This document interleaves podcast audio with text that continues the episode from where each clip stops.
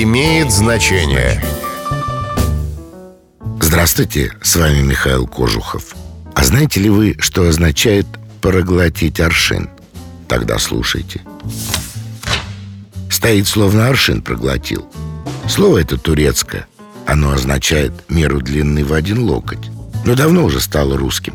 До самой революции русские купцы и мастеровые постоянно пользовались аршинами – деревянными или металлическими линейками длиной в 71 сантиметр.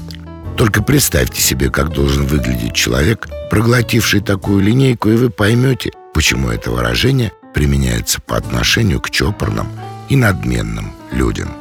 Не будьте такими. С вами был Михаил Кожухов. До встречи. Имеет значение.